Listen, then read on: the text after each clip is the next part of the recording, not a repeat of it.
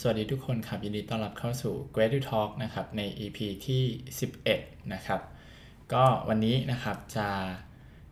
หยิบอีกบทหนึ่งนะครับของหนังสือ The Why of Life นะครับของอาจารย์นัทวุฒิเผ่าทวีนะครับศาสตราจารย์ด้านพฤติกรรมศาสตร์นะครับแล้วก็เศรษฐศาสตร์ความสุขนะครับมาเล่าให้ฟังกันอีกสัก 1 ตอนนะฮะซึ่งตอนนี้นะครับมีชื่อตอนว่าเราจะมีความสุข ได้อย่างไรนะครับในโลกที่เต็มไปด้วยความไม่แน่นอนนะครับ ก็ผมเชื่อนะครับว่าทุกวันนี้เนี่ยน่าจะมีหลาย ๆ คนนะครับเห็นด้วยกับผมว่าเออโลกทุกวันนี้มันเต็มไปด้วยความไม่แน่นอนเยอะมากนะครับ ตั้งแต่โควิดนะครับตั้งแต่สงครามนะครับ ตั้งแต่การเมืองนะครับเศรษฐกิจต่างๆ มากมายเนี่ยเต็มไปด้วยความไม่แน่นอนนะครับ แล้วคำถามคืออเราจะ วางแผนนะครับ ความสุขของชีวิตเราได้ยังไงนะครับ ในโลกที่เต็มไปด้วยความไม่แน่นอนแบบนี้นะครับในหนังสือตอนนี้เนี่ยเขาบอกว่าในเมื่อเราเนี่ยไม่มีทางรู้เลยนะครับ ว่าอนาคตจะออกมาหน้าตายังไงนะครับ แทนที่จะพยายามนะครับทำนายอนาคตที่ไม่แน่นอนเนี่ย เราอาจจะต้องเริ่มต้นด้วยการหันกลับมามองว่านิยามความสุขในปัจจุบันนะครับมีอะไรบ้าง แล้วก็แต่ละนิยามนะครับมีอะไรบ้างที่เป็นตัวแปรสำคัญนะครับ ก่อนอื่นนะครับ เราควรไปรู้จักนิยามของความสุขกันก่อนเนาะก็คือมันสามารถแบ่งออกเป็น 3 มิติใหญ่ ๆนะครับ ก็คือ1เนี่ยเป็นความสุขแบบระยะสั้นนะครับ หรือที่เรียกกันว่าอารมณ์นะครับ แล้วก็ความรู้สึกที่เรา ประสบพบเจอในแต่ละวันนะครับ ภาษาอังกฤษเขาใช้คำว่า effective well-being นะครับ ความสุขในมิตินี้เนี่ยมักจะขึ้นอยู่กับว่าในวันหนึ่งเนี่ยเราหัวเราะมากน้อยแค่ไหนนะครับ ยิ้มมากน้อยแค่ไหน กังวลมากน้อยแค่ไหนนะครับ แล้วก็ใช้เวลาไปกับความเครียดมากน้อยแค่ไหนนะครับ อย่างนี้เป็นต้น ซึ่งตัวแปรที่สำคัญของความสุขระยะสั้นเนี่ยก็คือเวลานะครับหมายความว่า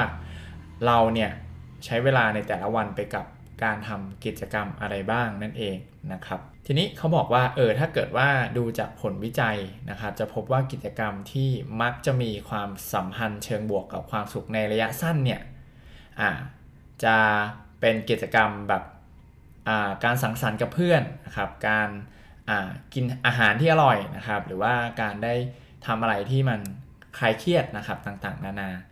ส่วนกิจกรรมที่จะเป็นความสัมพันธ์ในเชิงลบนะครับ ในความสุขระยะสั้นเนี่ยก็จะเป็นออย่างเช่นการเดินทางไปทำงานตอนเช้านะครับ การใช้เวลาในที่ทำงานที่มันมากเกินไปนะครับ หรือว่าการ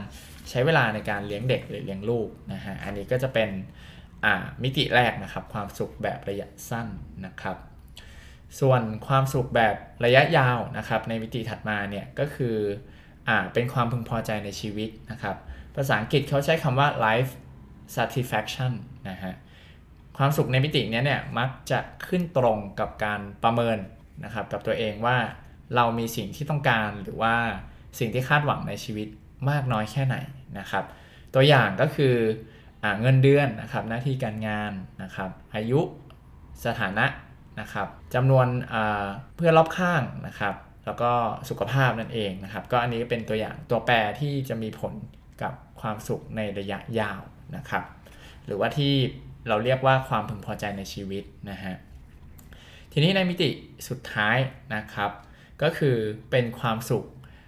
แบบระยะยาวมากนะฮะหรือว่าที่เรียกกันว่าความหมายหรือว่าวัตถุประสงค์ของชีวิตอ่าหรือภาษาอังกฤษก็คืออ่า meaning นะฮะ and purpose นะฮะ ก็จะเป็นมิติความสุขที่มีระยะเวลาแบบยาวมากๆ อาจจะแบบทั้งชีวิตเลยนะครับเขาบอกว่าแทบทุกคนเนี่ยมักมองย้อนไปในอดีตนะครับ เพื่อจะบอกกับตัวเองว่าชีวิตของเราเนี่ยมีความหมาย แล้วก็เราเนี่ยไม่ได้ใช้ชีวิตไปอย่างสูญเปล่านะครับ อย่างตัวอย่างของตัวแปรความสุขแบบระยะยาวมากนะครับ ก็คือการได้ทำงานช่วยเหลือคนอื่นนะครับ ให้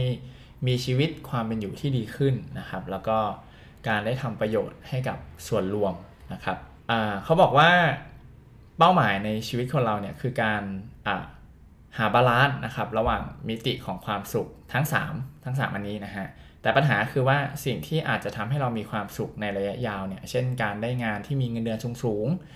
อาจจะไม่ได้ทำให้เรามีความสุขในระยะสั้นก็คือในวันนี้เราอาจจะไม่ได้ความสุขนะครับถึงแม้ว่าเราจะได้เงินเดือนเยอะนะครับ แล้วก็ อาจจะไม่ได้ทำให้เรามีความสุขในระยะยาวด้วย ต่อให้เรามีเงินเดือนเยอะนะครับ ก็คือเป้าหมายในชีวิตเราเนี่ยก็ควรจะ balance ให้ดีนะครับของทั้ง 3 มิติเนาะเขาบอกเพิ่มอีกว่าโดยเฉพาะถ้ามันเป็นงานที่ให้เงินเดือนสูง แต่ว่าเราไม่ได้รู้สึกแบบสนุกเมื่อเราต้องไปทำงานแบบนั้นนะทุกวันนะครับ แล้วก็ไม่ได้ทำให้เรารู้สึกว่าเนี่ยเป็นประโยชน์ต่อสังคมเลยหรือว่า เรามีส่วนร่วมกับคนอื่นในสังคมเลยเนี่ยดังนั้นเนี่ยก่อนที่จะตัดสินใจนะครับในการเลือกงานสักอย่างหนึ่งเนี่ยก็ควรคิดว่างานที่เรากำลังทำอยู่เนี่ยมันสามารถเติมเต็มนะครับความสุขทั้ง 3 มิตินี้ได้ไหมนะครับหรือว่าได้มากน้อยแค่ไหนนะครับก็อาจจะไม่ได้แบบเต็มทุกด้านเนาะไม่ได้มากทุกด้าน แต่ว่ามันก็ต้องคอย balance กันนะครับว่าเอออความสุขแบบระยะยาวก็โอเคนะครับ แบบระยะสั้นก็ดีนะครับไปทำงานสนุกหรือว่าแบบระยะยาวแบบมากเนี่ยก็ได้ช่วยเหลือสังคมนะครับอย่างนี้เป็นต้น ทีนี้เนี่ยอาจารย์ณัฐวุฒินะครับเขาก็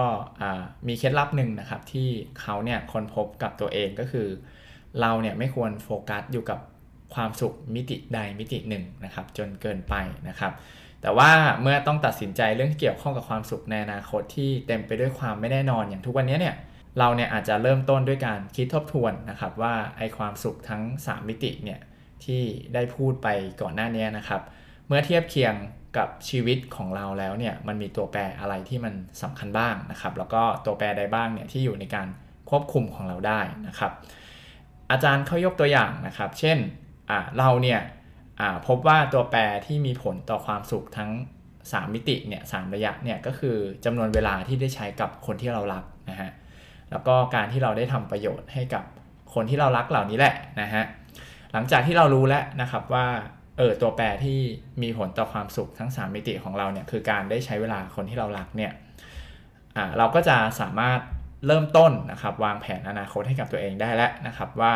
แผนอนาคตเนี่ยควรเป็นแผนที่จะเป็นอย่างไรนะครับเขาบอกว่าแผนเนี้ยมัน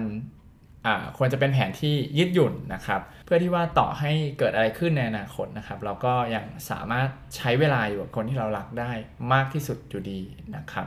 อะไรแบบนี้เป็นต้นนะครับ ก็จะเป็นเคล็ดลับหนึ่งนะครับที่ช่วยให้เราเนี่ยวางแผนให้ชีวิตเรามีความสุขได้นะครับ ในโลกที่เต็มไปด้วยความไม่แน่นอนนะครับ ทีนี้นะครับอาจารย์เขาก็ได้ทิ้งท้ายนะครับ